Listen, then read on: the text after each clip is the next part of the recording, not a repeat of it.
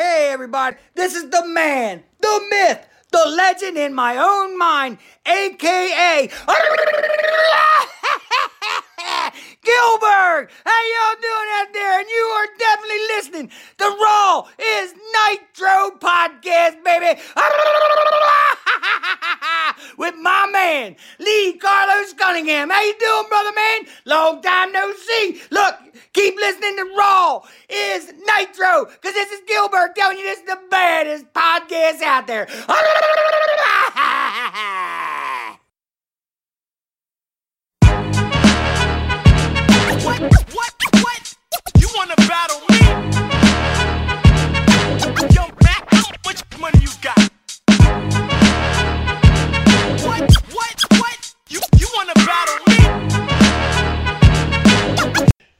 All right, and welcome to the Raw is Nitro podcast, the show that rips up the buy rates and TV ratings and declares our own winner in some of professional wrestling's biggest head to head battles. I'm your host, Lee Carlos Cunningham, joined by one of the most essential workers going in Britain, Richie Von Sexington. How's things, Richie? I'm not sure about essential, but certainly uh, keeping the world going. one computer at a time. Yes, fixing it one computer at a time. I tell you what, after um, hospital staff, IT guys have got to be the most in demand, in demand profession in the world right now, and you should be demanding every penny you can get.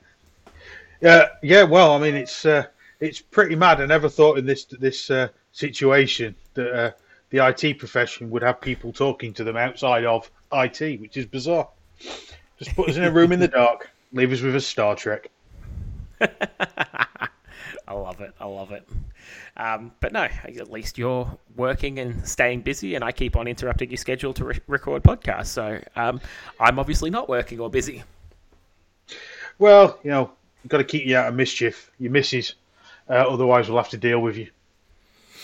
yeah, I think um, my bad influence after three weeks now at home is starting to rub off on the kids because just before we jumped on, uh, the girls were having a shower and my three year old called out to me that she was busting for the toilet. So I've lifted her from the shower to the toilet, put her on, walked away for a second to check on the big one, come back in, and she goes, Don't worry, Dad, it's just a big piss.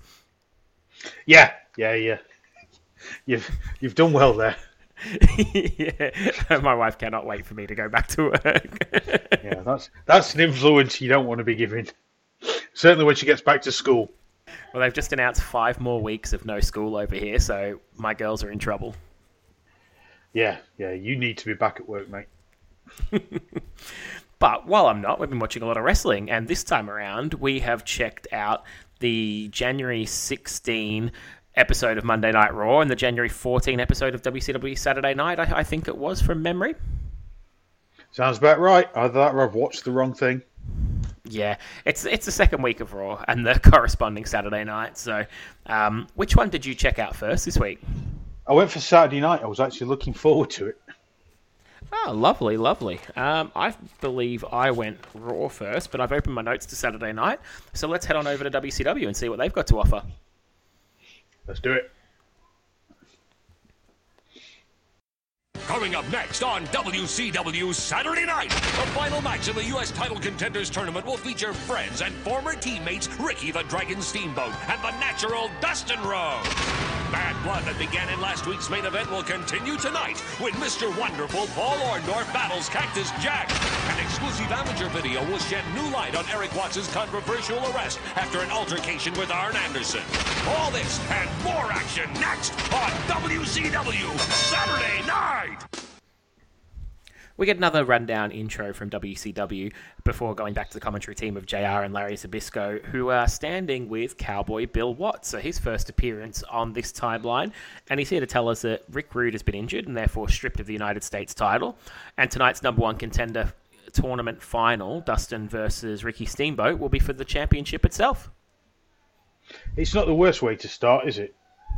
No, I can live with that. Title match to main event Saturday night.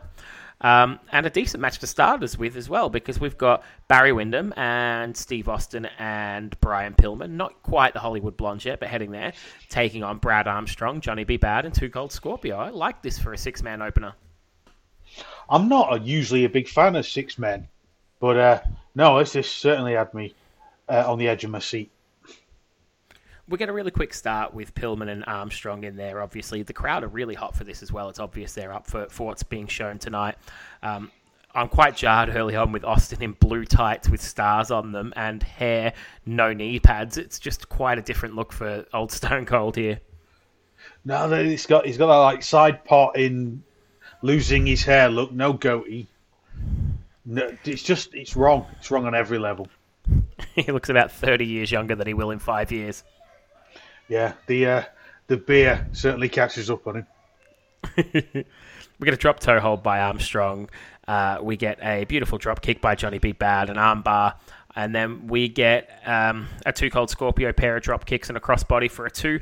A lovely looking spin kick before we get Barry Windham in for a big suplex and a two count, a knee lift, and then all six men brawl, allowing Barry Windham to pick up the DDT amongst the chaos for the one, two, three, and giving the heels a winner in the opener here. Not not a bad start. I loved it. Thought it was just it was a great six man, but made sense. Which as time goes on, six men just become a, more and more of a cluster. But no, I, I thought it was a great start. Not bad at all. And from there, Barry Windham goes to chat with our commentary team, or Larry Zbyszko in particular. Um, and he cuts a promo on Dustin Rhodes and says he'll be watching the main event very interested later on before we go out to our first commercial. Slightly telegraphed what he was about to do. I don't think anybody needed him anyone to tell it, but I guess they need to keep people watching, so it's a little bit of a teaser. So. And speaking of teasers, the next promo does just that because it's Vader and he invites Sting into his White Castle of Fear. Oh man, I cannot wait for this. I was like, when we started this, I thought we'll just do the week TV. We'll just do the the weekly TV. We'll stay out of the pay per views, and then uh, there's the Royal Rumble coming up, and then the White Castle of Fear. And I'm like, yep, that's a WrestleCrap favorite. I'm gonna have to watch. it's um, is it Super Brawl? Is it? Is that the pay per view that's coming up for WCW? Yeah, I think it is. It's it's it's, it's February, so it's quite a distance off. I think. I think because they have the clashes and things. But uh, I was like, no, I've, I've got to watch it. This this is what this is the stuff that dreams are made from. Well, maybe maybe we could just do the the Rumble up against the February pay per view since there's not pay per views every month in '93. Yeah, it might it might might be might be easier to do that. I don't think '93's Rumble renowned as a as a classic per se, but that's probably makes it more fun to watch. Yeah, I think there's a really. Oh no, maybe I'm remembering the, the years wrong. We'll have a look at it. But I think the Rumble's coming up after this show, so it might be worthwhile doing the Rumble and then chugging along with TV for a bit and coming back to visit against the next pay per view. Even a bad Rumble, still the Rumble. Absolutely, I think you've sold me on it. Um, Vader then takes on Tim Dixon, and Vader is not expecting this to last long because he doesn't even bother putting his gloves on for this match. Oh, Comes oh, he out, just a pair dis- of yeah, he just destroys this. Take over. He just he just turns up, pummels him, throws him around, and then it's like we're watching the death of Ken Dixon. He kills him. The he hits him with a couple of like big hoe train attacks and then puts him in the corner and beats the ever loving shit out of him. And usually nobody puts Ken Dixon in the corner. Hits him with a slam, a splash off the second rope, which easily could have got the three, but no, he picks him up and gives him a power bomb for good measure, then takes the one, two, three. I hope he got hazard pay for this match. I mean, there's that story of people turning up and seeing they were taking on the uh, Road Warriors and just leaving. I can't help but think that Vader was not that far down the list of oh, I'm on I'm on Vader watch this week. I'm uh, I'm out of here, boys. Yeah, I can't think of too many people other than maybe the Steiners that I'd least rather face than Vader in a squash match. Yeah, you're getting potatoed. From there, we go to the former champion. Uh, Teddy Long is with Ron Simmons. All we really need is JBL, and they could have filled an episode of Table for Three here. and it's a pretty generic face promo saying he wants his belt back before we go out to the next commercial. It's not bad. It's fiery. Uh, I do like that Ron Simmons doesn't really change his promo relevant of what persona he's got because he, st- he still promos like that when he's uh, Farouk the Gladiator, then Farouk the Nation Leader, and then just a bar brawler in the APA. Yeah, Farouk is going to Farouk no matter what. Yeah, nobody tells Farouk what to do. Now we go to our um, next interview. It's Tony Schiavone with Erik Watts, and we see some video footage. This is really, really, um, it's different. Let's put it that way. Erik Watts is filling up the, his gas tank in the car, and a little girl comes up wanting an autograph. Slightly hard to believe, but let's just play along for the sake of this. He gets out and gives her the autograph, and he's such a nice guy. He sits the girl on his knee for a photo and checks dad's happy with everything before Arn Anderson strolls over, starts to go to town or attempt to go to town on him. Erik Watts hits him with the car door, and on the floor of the petrol station locks in the STF as people squeal and call for the police, who miraculously turn up eight seconds later. what was this nonsense? They, they were trying to be a bit cinematic. What I particularly like is as as the video starts before Arn turns up. Are you aware of like the uh, the groups like Dark Justice that go around catching men that like the attention of young children? They're like vigilante groups I, across England. I have heard of them only because um, my brother used to be really into like reading their chat logs and laughing about all the, the pedos being caught. Um, back when To Catch a Predator was a hot show, he would Yeah. love to show me this stuff. He thought it was the funniest thing going. Th- This is what this video looks like. They're, it looks like they're setting him up, and Arn is actually Dark Justice because Arn doesn't stroll on looking like a wrestler. Wrestlers, wrestlers dress like wrestlers, but Arn turns up looking like a mad dad. Like he's got some slacks on. He's, he's, he's, I think he's got his glasses on and like a, a V-neck. And, and he's like, he looks like he's beating, beating Erik Watts for an entirely different reason. All he needs is to do is to, is to tell Erik to come and take a seat over here. It's, it's just like oh, it, it couldn't look any dodgier. And then at the end of it, it looks like Erik's beating up the uh, concerned dad. You could sh- you could show that video, uh, even with most of the commentary with commentary off, but the, the, the sound on, and say this is from Catch a Predator or uh, whatever uh, in-depth documentary, and people would be like, "Sick fuck." Why don't you have a seat? I just need to get home. I- I'm not doing the show. Go ahead and take a seat. But I'm not going to do this. Take a seat right over there. Erik Watts' face is not going to make anyone protest his innocence that doesn't know him. It's like, well, this is weird. And then she sits on his knee and you think, this is weird.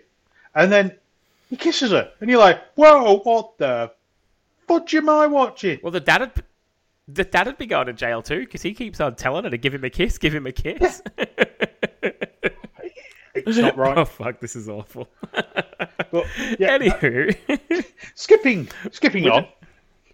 we then go to um, Erik Watts cutting a promo about the incident, and you know, when I lock on the STF, only the referee can stop me. And there were no referees at that service station. And fuck, I just put this is one of the worst promos I've ever seen. He should have been fired for this promo alone, and the fact that he kept the job means Cowboy Bill Watts gets my dick move of the week. Oh, yeah. The, uh, the fact that uh, not only does he keep his job, but he continues to have something to do in wrestling, including TNA. Yeah, he's um. How did he stick around? He was just awful. Yeah. Well, he's in Techno Team 2000 as well, isn't he? I think. and that was also awful. Yeah, any any any group in any form of media that's got a year afterwards is going to be shit. It's it's just the rule. It's like LOD 2000. Yep, if it's got 2000 or a prefix of new, it is going to suck. Yeah, yeah, without doubt. Speaking of tag teams that suck, we now go to the Wrecking Crew, Rage and Fury, taking on Keith Cole and Chris Sullivan. And Keith Cole's mullet is an absolute 11 out of 10. It is amazing. It's not only is it got some of the longest hair ever used in a mullet. We're talking like prime taker hair here. We're not talking like just a little rat tail. We're not talking Tiger King here. We're talking full on luscious locks. But no, no. He's gone in and asked for a flat top with it. It's Sting's flat top and Ricky Morton's mullet combined into one. It is glorious. This man spends his day to day looking like that. This is a jobber. This is a man who's probably got another job. Not a well respected one, is my guess. I mean, I'm assuming he just hunts rats or squirrels or something in the in the uh, in the bayou because that's the only reason for that haircut.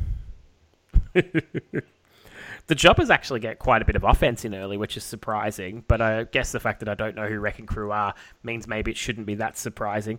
When they do take over control, there's some poor offense. Fury does the lifting choke that you'd see like Undertaker do or Albert or people like that, and he doesn't even lock his hands. So the guy is just holding himself up off his wrist, so he's not choking him at all. Um, it's pretty poor. Uh, it's a bit of a dull match. They finish it with a with the wrecking ball, which is a backbreaker, um, as in an over the shoulder backbreaker from one of them and an axe handle off the top from the other. So not a great match at all. And I imagine this is why they don't last all that long that I know of. I think the only reason that the wrecking crew in there is one of them's a Laurinaitis. Oh, is it? Yeah, yeah. I looked it up because I was like, I, I, like to look up these teams I've I've never heard of, uh, and I, don't, I can't remember his first name. But if you're the least known Laurinaitis after Animal and uh, John Laurinaitis, you, you you basically don't exist as far as wrestling history goes. I think. Yeah, you're right. I do recall them having another brother that was a wrestler. There you go. Great spot. I did not know that. I'm more rubbish than Johnny Laurinaitis. That's a claim, isn't it? I'm the third best wrestler in a family that includes Johnny Ace. Yeah. Good God. and the least interesting road warrior. warrior. Yeah, ouch. Next up, we've got Tony Schiavone with Dustin. It's a bit of a nothing promo uh, about the main event. Um, him and Steamboat on this show will each cut a, a pair of pretty bland babyface promos. In between that, though, we go to the Super Brawl 3 Control Center. So there you are. It is Super Brawl, the pay per view we're talking about. And it's JR talking about Vader and Sting before they go to a commercial and come back for that Ricky Steamboat pre- uh, promo. That, yeah, we um, they basically each just said they're going to give their all and make sure you give your all back. Nothing to write home about from either of them. No, uh, typical bland baby face. Meh. So from there, we go to Max Payne taking on Rick Savage, and Max Payne is one ugly fucker. He words don't do him justice. He's just in a horrible black spandex outfit. He must be about six eight, bit overweight, long greasy black hair. He looks like the pirate and Bam Bam Bigelow had a baby, and it's just it's not pretty at all. He should have been called Max Munter. That's brilliant. There's not much to the match. He hits a suplex, a German suplex, and finishes it with an armbar. But yeah, I don't think he's going to be someone that really becomes anyone of note either. No, I don't think we're going to be looking back at uh, this podcast going, well, who would have known?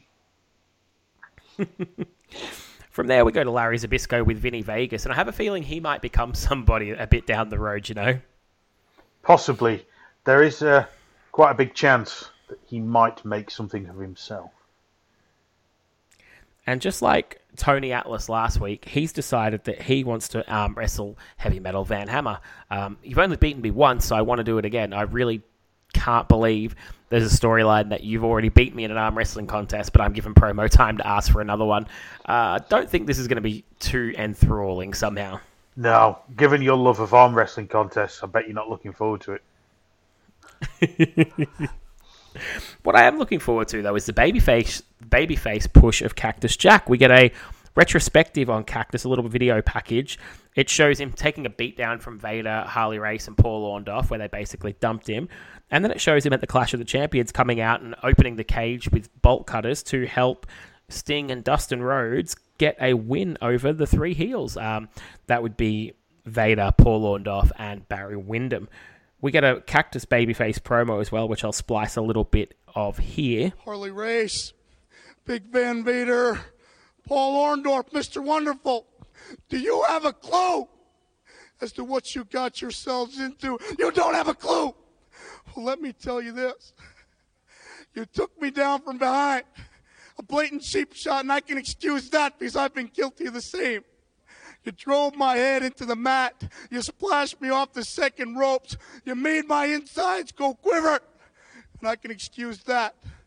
Mr. Wonderful Van Vader, you did the inexcusable. You made people like me. They put their hands together and they cheered for Cactus Jack. You know what that does? It takes away the hunger. You see, all my life I fed off the hatred of the fans, and you took that away. So I go to plan B. You see, Cactus Jack needs hatred to gnaw. So what I'm going to do, I'm going to feed on my hatred for the both of you. You're going to pay tenfold for what you did to Cactus Jack. I guarantee you, you want to feed on me, I'll feed off of you. And it comes to appetites for pain. I've got the biggest there is. Do you understand? What we're talking about is a smorgasbord of violence, and nobody cooks it up better than Cactus Jack. I guarantee you, you take a bite out of Cactus Jack, the taste will make you sick. Bang, bang! And it's, yeah, some um, early Mick Foley babyface work. So probably not the best he'll do, but it's cool to see him sort of working on that at this point in his career. Didn't expect to see too much babyface work in WCW from Foley, if I'm being honest. No, I was a little bit surprised. Uh, his his cadence hasn't changed. He, he he talks like he will do for the rest of his career. It's like almost like promo promo him. He just had sorted straight away because he's he, he, he's already more interesting than a lot of the other baby faces or, or about to turn baby faces. Just the way he, he talks, it's very uh, engaging. Yeah, not bad at all. I did quite enjoy seeing this. Um, and speaking of baby faces early on, we now go to Marcus Alexander Bagwell in singles competition. Do you still flick on and see what's on the show ahead, Richie, or do you not bother with that since they've changed the layout of the network? I uh, I tried to not do. Now they've changed it. This one had me interested because I just saw Marcus Alexander Bagwell in singles competition, and I'm like, have they got like bad footage and they don't know the name of the jobber? Because they normally only do this for Benoit. But no, uh, Gary Michael Cappetta says this is a special challenge match, and it's Marcus Alexander Bagwell taking on Chris Benoit. Yes, that I wasn't expecting that. Nor was I. We got some really good chain wrestling to open up. Uh, JR tells us all about the fact that he's the rookie of the year, which we talked about last week.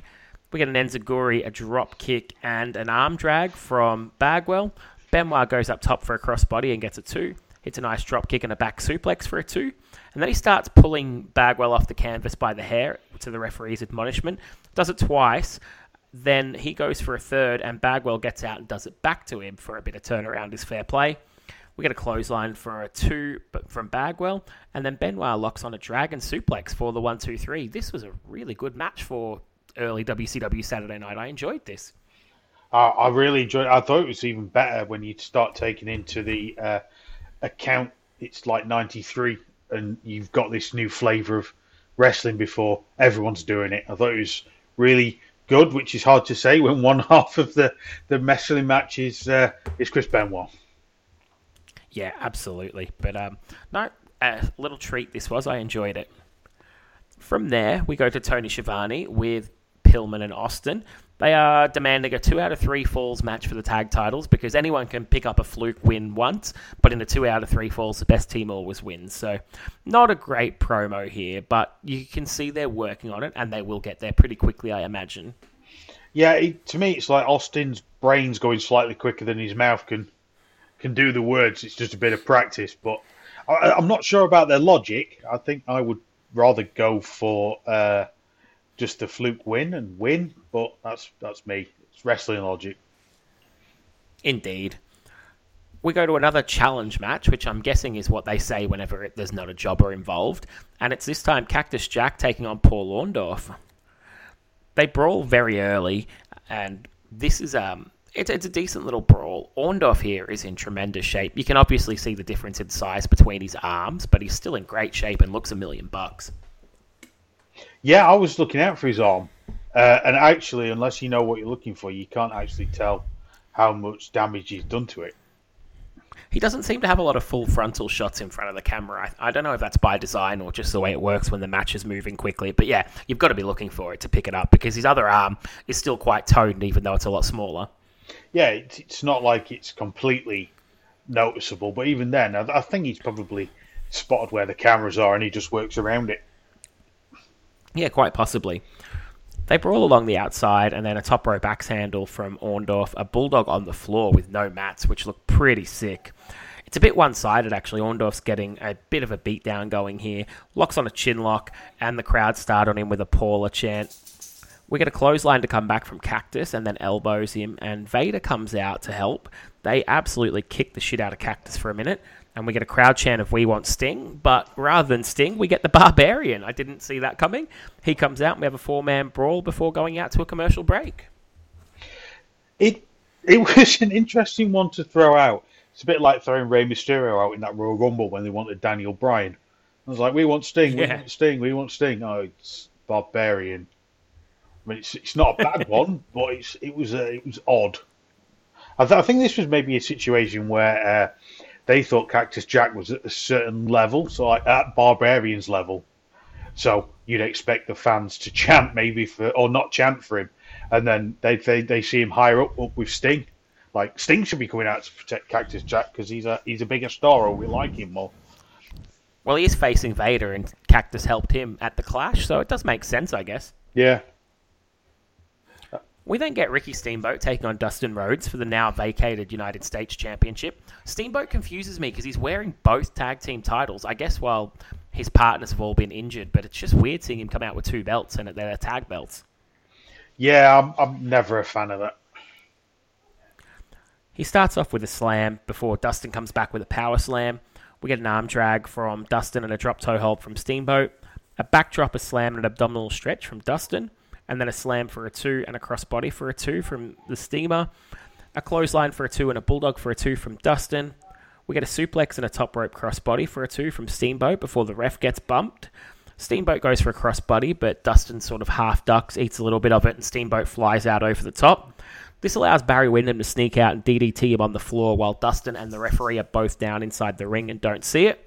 When the referee comes to, he begins counting both men down, but Dustin gets to his feet and wins the championship by a countout. Not a good way to win it, but a good match before the shitty ending. I, I enjoyed the match, if not the ending. What did you think, Richie? Yep, that was a great match. Uh, Dustin Reynolds, Reynolds, Reynolds, Dustin Rhodes, get the name right in a minute, is is a lot is a lot better than uh, I think I've ever given him credit for. When you go when I go back and watch old stuff, even the, the Goldust stuff, uh, Steamboat was great. I think the for me the finish felt a bit flat, but I think that was just just must have been the finish they booked when he, they were going to face Rude, and they couldn't think of a way to get out of it. Which, if you look at it in that context, you'd probably feel less cheated that Dustin was going to get the win, uh, and Re- Steamboat was screwed. But because they had to put the title on someone, uh, it's just a bit crap. It doesn't really, doesn't it doesn't crown a champion. Yeah, I'm just never a big fan of it, a belt changing hands on a count out.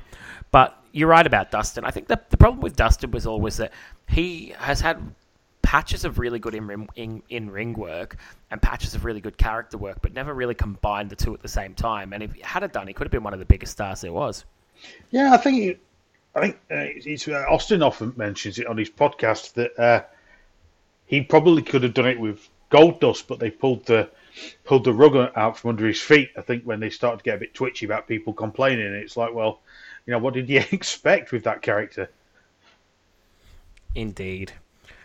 From there, we go to JR and Larry Zbyszko, who interview the new champion, Dustin Rhodes. He doesn't have the belt for some reason, and he's shown footage of the DDT, and he leaves the area to go and talk to Ricky Steamboat as the commentary team sign off for the night. Overall, a really good show. I think Raw's going to have a bit of work to do to beat this. I'm not sure if they upped their game because of the debut of Raw or if it's just a coincidence, but this was a good one, and I really enjoyed it. Yeah, I thought it was really entertaining. I, I, I tend to think when I'm doing this that uh, I didn't notice it was an hour and 20 minutes passing. It was like, you know, when you look back at it and you're like, it's boom, boom, boom, I this, this, and this, and then it was done. I was like, that's an hour and 20 minutes. It's not like like a short program, but it, it there was no part I was particularly bored with, uh, and all the wrestling was was entertaining in, in, in the way that only WCW probably then could do. Indeed, indeed. I um really, really enjoyed this. So props all round. And if you want to go back and watch some early 90s WCW, I highly recommend this one. Considering this time period does get a bit of a kicking as well, I'm um, um, thus far, I'm uh, pretty pretty pleasantly surprised. Peace God. Peace God. Now the shit is explained. I'm taking niggas on a trip straight through memory lane. It's like that, y'all. It's like that, y'all. It's like that,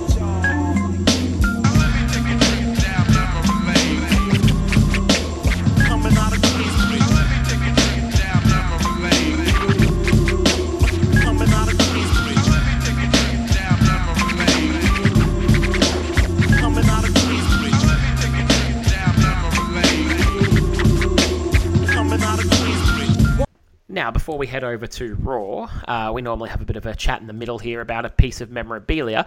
Um, I actually have something that I was going to chat about this week, Richie. Go for it then, my friend. Um, while holidaying a couple of years ago over in the UK, I was staying with my good friend Mark, and um, as he wanted to do, he had a, a little welcome package waiting in the bedroom at his place when we went to stay with him, and in there was a WWE coloring book. And locked up in isolation this week, I've been coloring in WWE pictures like a big child. It's been a good laugh. That sounds amazing.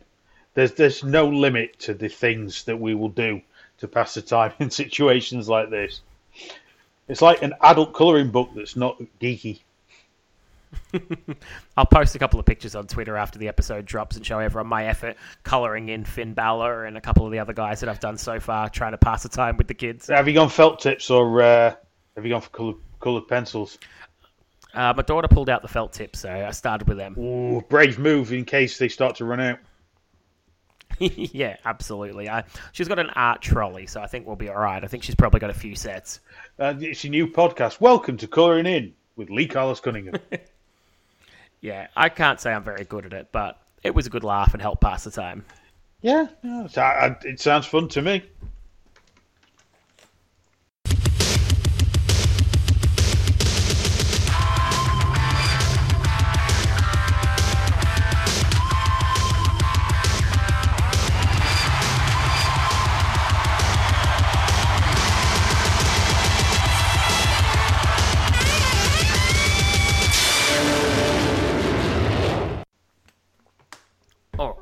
So Raw, the second ever episode of Monday Night Raw, starts off with the same commentary team Vince McMahon, the Macho Man, and Rob Bartlett. And Rob Bartlett rips up a picture of Bobby Heenan on camera, but before we can let that sink in, Macho's jumped from behind by the Repo Man, the sneaky sod. He steals his hat and gets the hell out of town. And I've just put, holy shit, like Repo Man jumping the Macho Man. What a way to start. Oh, I was like, this is all unexpected, and I watched both of these back to back. So like, it, I went from from WCW and relatively sensible gimmicks to the Repo Man taking on the neon, ripping the hat of basically a neon cowboy, while uh, somebody rips up a picture of Bobby Heenan. But the problem was, he ripped it that quickly. I was like, is that Bill Clinton? No. Well, How's Bobby Heenan? Just because like, I was thinking, well, Vince probably would rip up a picture of uh, Bill Clinton and being a Democrat, and I was like, no, you're overthinking it. Just rewind it. Oh, that's brilliant. It's like we've started Raw in a fever dream. Yeah, I was it's like, what the hell's going off here? And then just to jar us back, we go to terrific Terry Taylor taking on Mr. Perfect in a nice, clean, technical wrestling match. Helmet watch on Mister Perfect. Fine this week. He was. Uh, I think he must have been told about the last time we saw him. Uh, I, I I I didn't mind this, but it felt a bit out of place because you've got the basically I don't know, it's like proto ECW like setup. You know, Vince is very close to the crowd and the crowd's very close to the ring and there's the the balconies and it, it looks a bit a bit scummy. It's it's it's it's not like a fancy nightclub where there's a velvet rope. It's more the fancy nightclub where you pray you never need the bathroom. Look, and then Terry Taylor and Mr. Perfect come out and have a really good technical match. And it's sort of like you, you think, no, they should be brawling.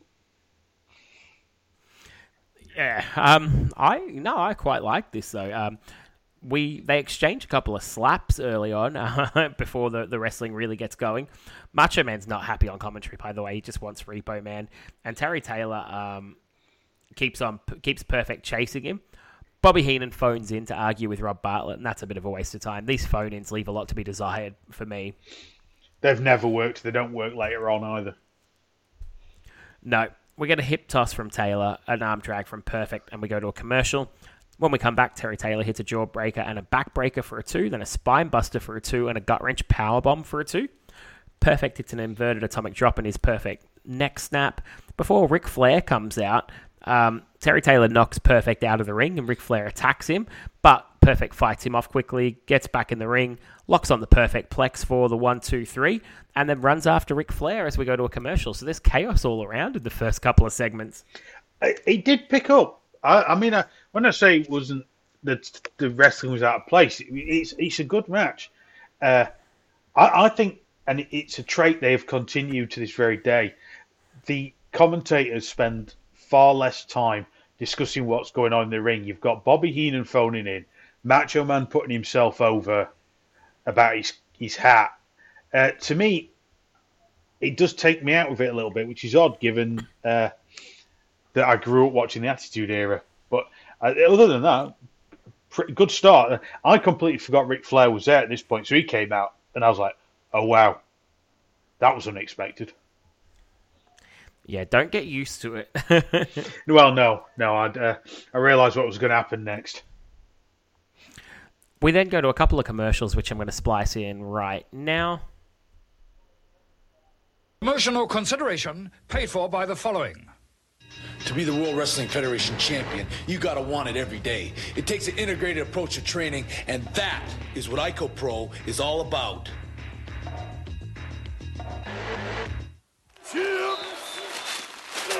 Gotta have beef, gotta have spice, need a little excitement. Snap into a Slim Jim. Oh, yeah.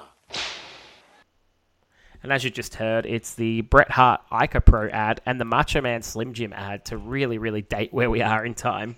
Nothing sets you up more than uh, seeing Macho Man snapping into a Slim Jim on WWE television or WWF. And then, speaking of dating um, the time period, Vince McMahon calls out Bret the Hitman Hart, who comes out in an amazing combination of one of his ring jackets, no shirt, and blue jeans. He looks an absolute treat for the eyes. I think he's also got you only you don't see it, you only see it when he comes out. I think he's got like big boots on as well, not cowboy boots, like workman boots. With the jeans tucked into them, I think. I couldn't tell. Oh, jeans tucked into boots is such a wrestling attire. Yeah, I basically Bret is many things, but he's not the best there is, best there was, best there ever will be at dressing himself. Oh man, he cuts a promo on Razor Ramon, calls him the lowest scum in the WWF, and says that he wouldn't need to stick up for Stu Hart if Razor slapped him because Stu's, you know, strong enough to stick up for himself. I don't think a Razor Ramon Stu Hart match is going to draw that many buys, though. Personally, No, although uh, I, I think he's still correct in the fact that uh, Stu would destroy Razor Ramon. quite possibly. Although Razor Ramon does have a justifiable justifiable homicide on his record, so it could be a tough match. That is true. The uh, screams of pain from is it wrestling with shadows that emanate from from the uh, dungeon has forever put me off wanting to go anywhere near that house. I do not blame you. Um, the story I think Chris Jericho tells of um, him flipping eggs and cleaning cat shit with the same spatula did the same to me. Yeah, yeah, it's that's that's, that's, that's not right. it can't be. Um, we then go to another promo, which I'm going to splice in for you here. Oh, when my Undertaker's victims enter the ring, they have a choice. But in Somalia, too many people are dying. The World Wrestling Federation is putting a headlock on hunger. No one should starve to death. It all starts less than two weeks away, Friday, January 29th at Madison Square Gardens. The WWF kicks off its Headlock on Hunger. I'll be there along with other WWF superstars. And this time it's The Undertaker cutting a promo on the headlock on hunger. Oh man, like, we're just getting all the hits on this show. It's just like of all the people you've got, you, you've picked the Undertaker to to come out and do. The, People die from hunger, and you've got somebody who's known as the Dead Man or the Undertaker and Paul Bearer saying they're going to fight it. It's like, have a think, lads. oh, it's classic. and then we go to Marty Jannetty taking on Glen Ruth. Do you recognise Glen Ruth, Richie? I believe he is the uh, non-beaver cleavage version. Uh, no, he's no, he is the non-beaver cleavage member of the Headbangers, I believe. You are correct. Headbanger Thrasher. He jumps on March uh, on Macho on Marty Jannetty early here, but Marty turns it around pretty quickly. Um, Shawn Michaels phones in, and I can only assume he's got news for us. I mean, why, why else would he be phoning in? He calls Marty Jannetty a simpleton and says he'll beat him again, and he knows what Sherri will do. Marty Jannetty works over the arm for a, a, little while. Doesn't do much during this phone call, actually. It's a pretty slow match before finishing off with a rocket drop before the one, two, three. Of all the Marty Jannetty matches I've seen, this has to be up there as one of the worst, if I'm being honest. Yeah, I don't know if it's because he's working with maybe someone who's a little lacking experience at this point, but I, I, I thought this was a bit of a nothing. Agreed. We go to a commercial for the Royal Rumble that we very foolishly decided we're going to review now. Damn it. And um, Vince sends us to footage of Doink jumping Crush with a fake arm. That angle seemed to go forever and a day, so this will run right through WrestleMania. So buckle up for Crush and Doink, mate. Oh, could live without that. But what I like is Vince is screaming, he's dis, dis, what is it? He's removed his arm. He's taking it off at the joint. And it's like, is that really the first thing you thought of, Vince? Not a fake arm. Doink has a, an arm he can take off and put back on at will. it's as bad as later on when there's two of them and Bobby Heenan calls it an illusion.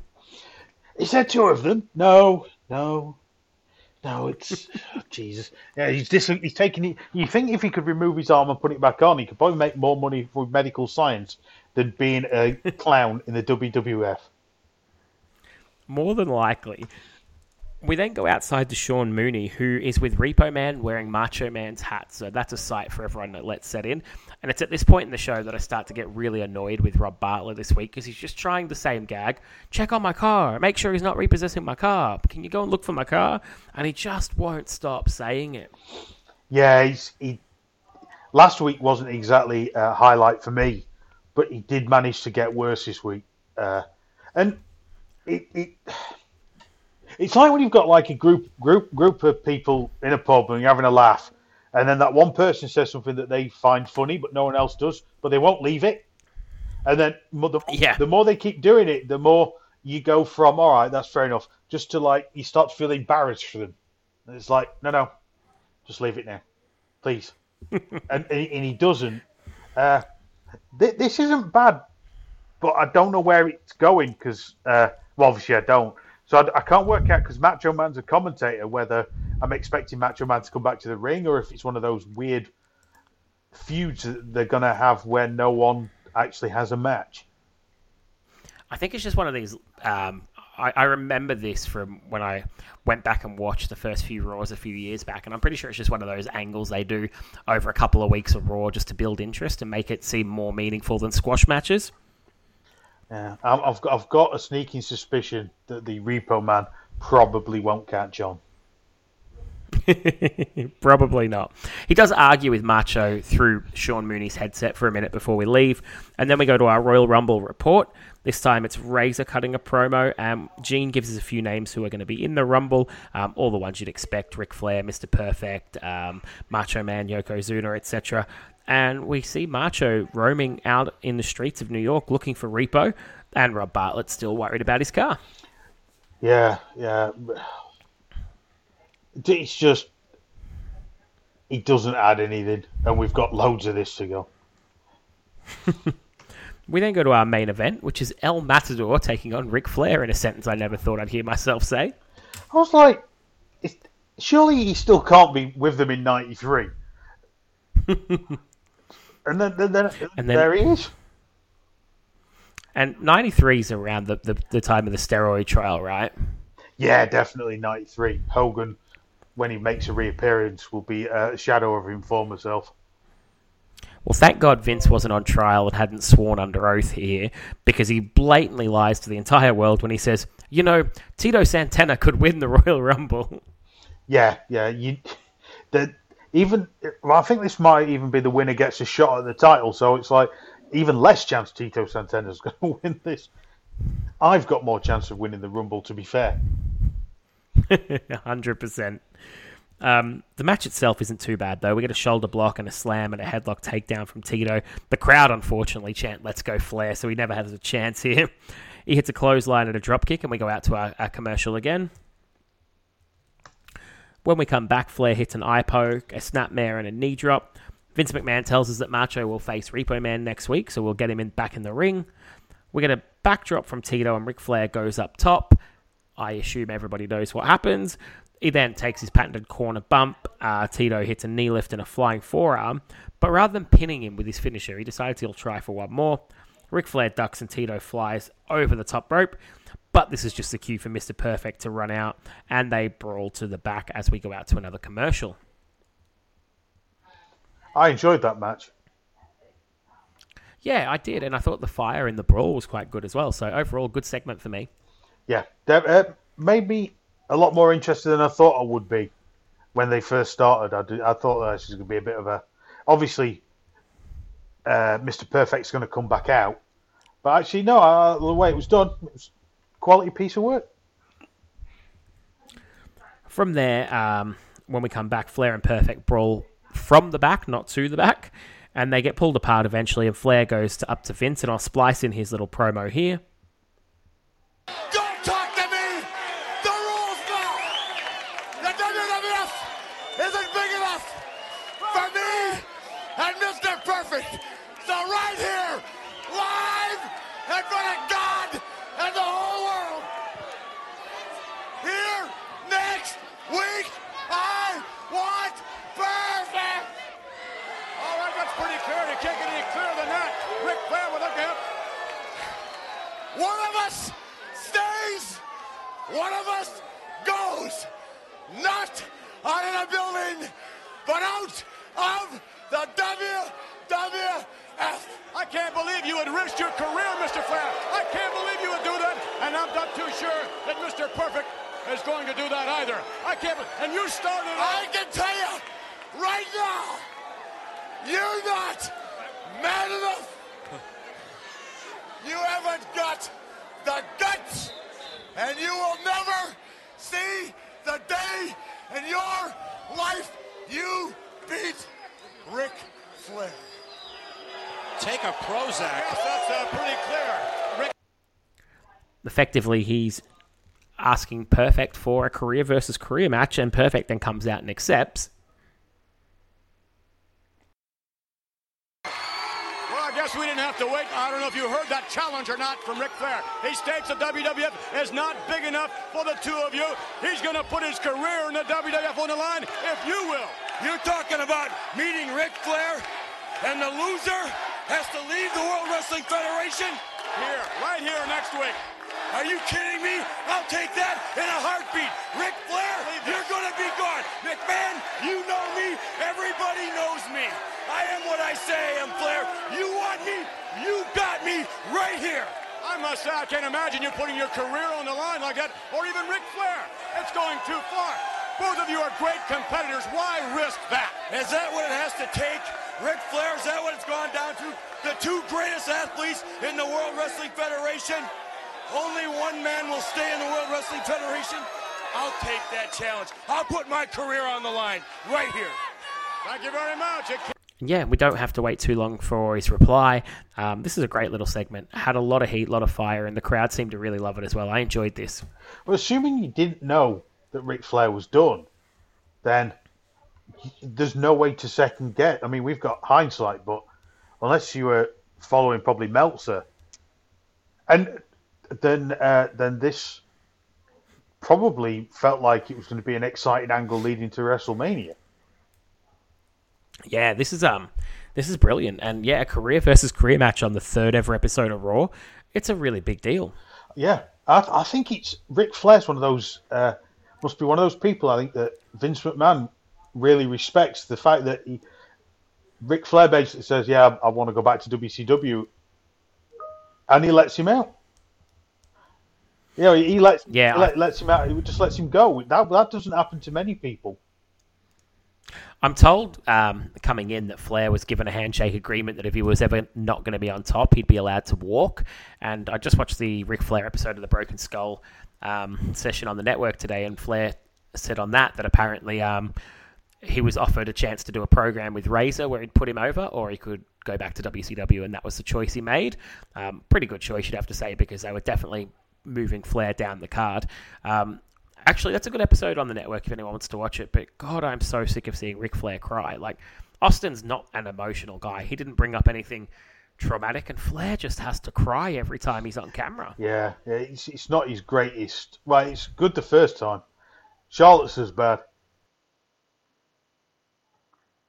But uh, yeah, I, I thought that this was a really good match, and even to give him a loser leaves town match, it's not in a way it's not going out on your back because like loser leaves town, but then he's got something to go into WCW with to to, to counteract it, basically handing their, his rival their biggest known star back, hardly tarnished. Yeah, it's a, it's a good angle. Um, going out hot, absolutely. And unfortunately, Raw doesn't go out hot because they decide not to leave well enough alone, and they end it with a segment where Repo Man, and you guessed it, he has repossessed Rob Bartlett's car. But other than that, we'll let that little bit slide. An enjoyable episode of Raw. I did really like this. It was definitely better than the first one. I Had far better pacing. Um, and that gives us a tough decision to make this week because we've got to pick ourselves a winner. I think this week will be a tricky one. Well, let's get into it. The the hardest one for me to split was probably the crowd heat, and I couldn't split them. I went with a tie because I thought both shows had hot crowds.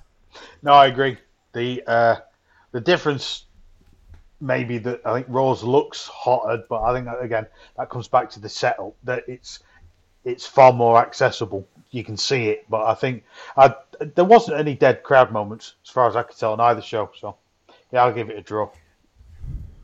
Yeah, and you're right about the fact that it's it's the visual of it, and for that reason, I gave WWF the production value win as I normally do. Did you go that way, or did you think WCW had more to offer? No, again, the you, do, you so if you look at the two programs, it's difficult to believe they're both made within a week of each other because WCW looks old fashioned and whether you like it or not, Raw looks looks well for 1993 quite modern.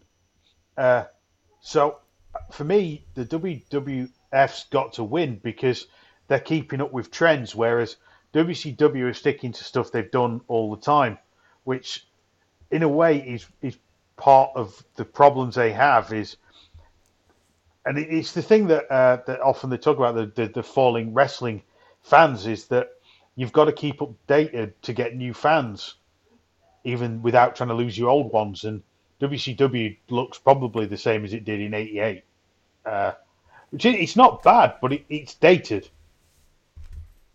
I agree. I agree.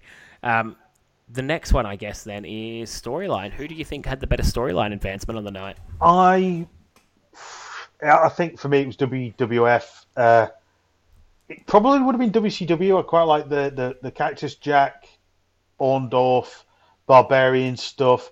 I like the Dustin Rick stuff as well. That was and, and Barry Windham was certainly well done. But I just don't think he could beat the uh, Ric Flair perfect story that kind of didn't dominate the show but was always there, and also the fact that it's leading up to the, the loser leaves town match. And I know that you've got to put up with Macho and Repo, but I think that Ric Flair and Perfect was better for me.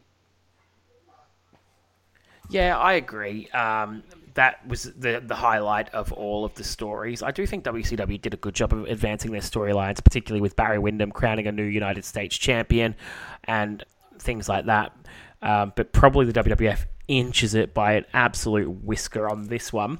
Um, I couldn't split them when it came to characters though, because I thought they each had a couple of big names on the show, and a couple missing, I didn't really have a preference. What about you? Did you think one highlighted their characters more than the other?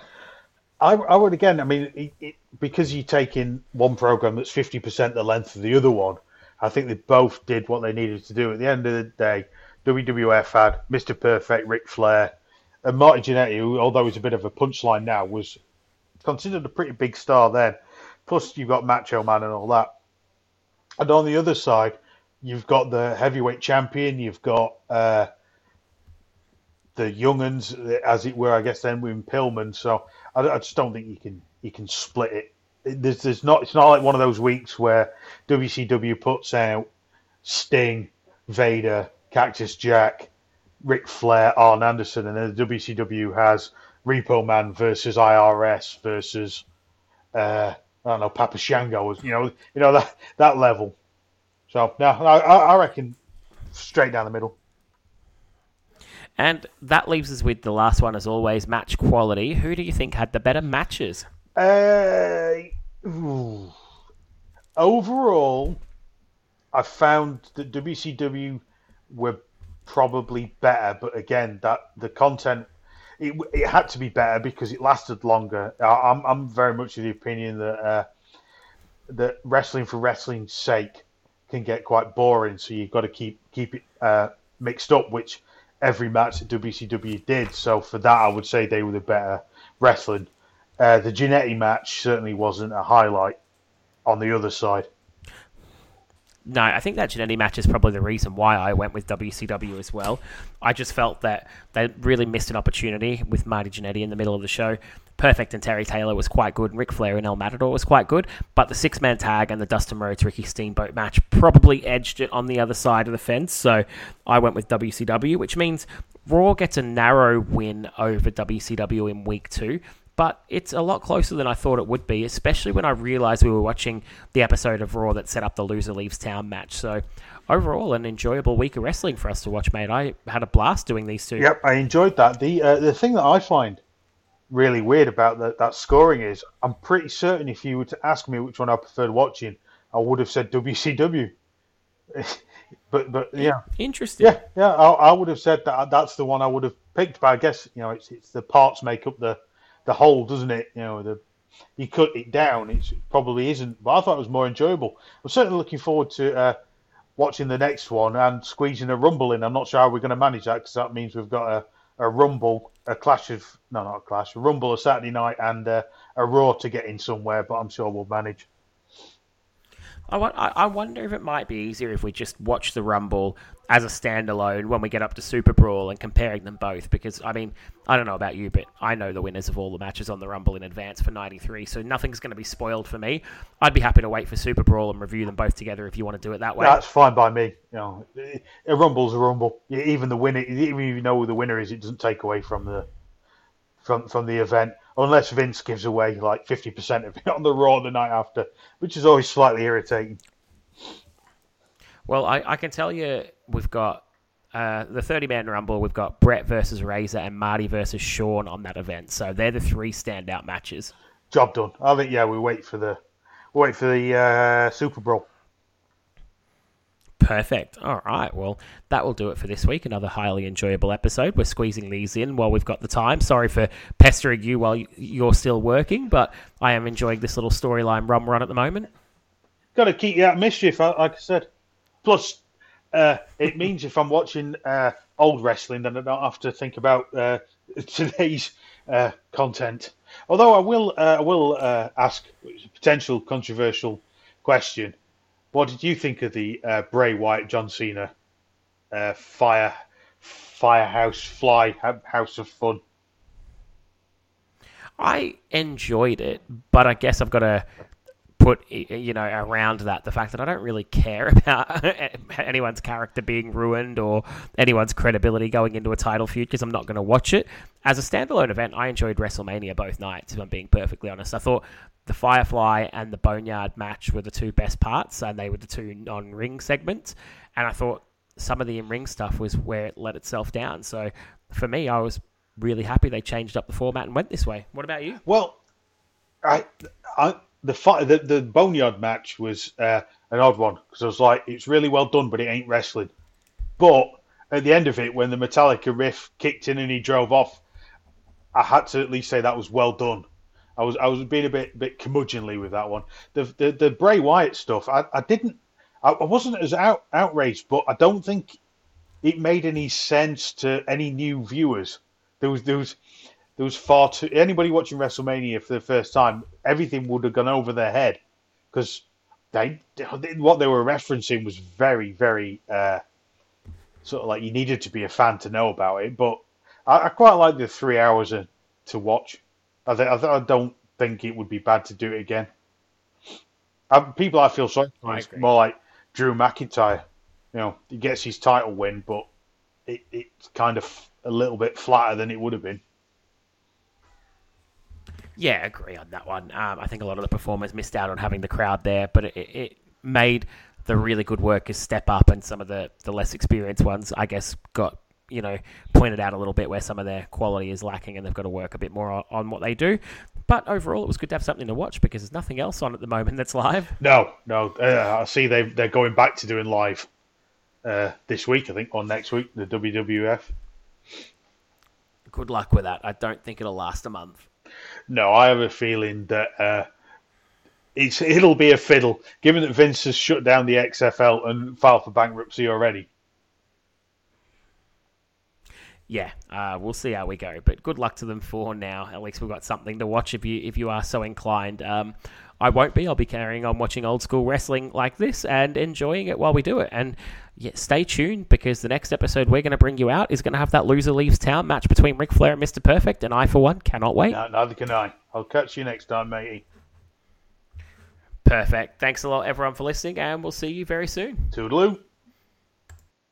The end is here. The game is over. No more pretending. No more.